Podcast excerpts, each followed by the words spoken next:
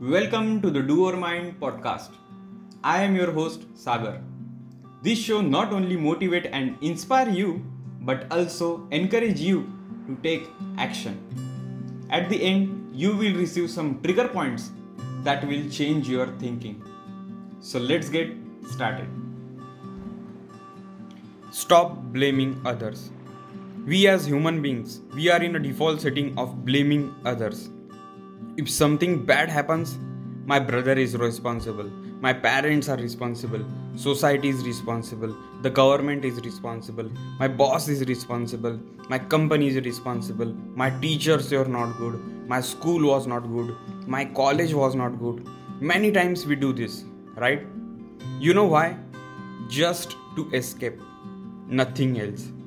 And you are blaming someone, that means something bad happens to you and if you are not taking responsibility, then who is at lost? Ask yourself. It's you. Blaming is a distraction. We focus on other instead of doing soul searching. When we cannot handle a feeling, we want others to take it away. By projecting bad feelings at others, we set them up as bad so we can look good. When we feel that we are under attack, blaming others is perfect defense.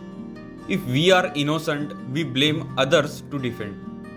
If we are guilty, we blame to divert the attention.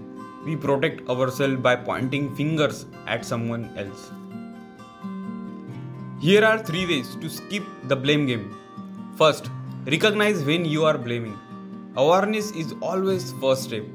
Becoming more aware of how you talk to others will help you realize if you are blaming or not. Some people blame others as habit. Others do it occasionally. What about you? Second, self blaming is good. It's better to take ownership than to blame others. I'm not talking about beating yourself, but about focus on improving yourself. Self reflection is not easy. Ask yourself what's the lesson here?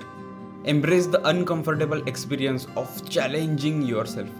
See what you have learned. The pain will go on, but the lessons will be with you forever. So take ownership that drives action. Third, be empathetic, not judgmental. Focus on understanding the other person. Walk yourself in her or his shoes. Get rid of right wrong approach. You are not perfect and don't expect others to be perfect. So that's it for today. Thanks for listening. If you want to stay motivated, follow me on Instagram at the rate the doer mind. Stay safe and stay tuned for the next episode of the doer mind.